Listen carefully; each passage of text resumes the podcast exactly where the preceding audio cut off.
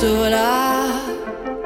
Ragazza sola Annalisa su Radio Delta 1. Beh, lei era sola, adesso non lo è più, ma ci sono delle persone che riescono a stare insieme, a non essere più sole per 75 anni. Io sono ancora scioccato, no? Sto guardando questa immagine che ha condiviso chi è la, la- la figlia, la nipote? Adesso Allora, non, non riesco a capire, però eh, È la insomma, nipote. una la nipote? Sì. Ok, la nipote di Fernando e Santa condivide la foto sui canali social dei 75 anni insieme, 75 anni di matrimonio di, di questi due ragazzetti. Dei questi- nonni, dei nonnini Sì, splendidi. Infatti, io volevo fare veramente tanti auguri alla coppia perché proprio oggi è il giorno dell'anniversario. Loro hanno festeggiato ieri, nella giornata, scusate, l'altro ieri, nella giornata di domenica. E volevo salutare la loro figlia Maria Rita e la nipote Giorgia, che appunto ci hanno segnalato questa- questo evento epocale. Poi, poi loro sono abruzzesi. Loro sono abruzzesi, se non sbaglio, proprio a Tessa, quindi siamo in provincia di Chieti. E io ho scoperto adesso con loro che si chiamano Nozze di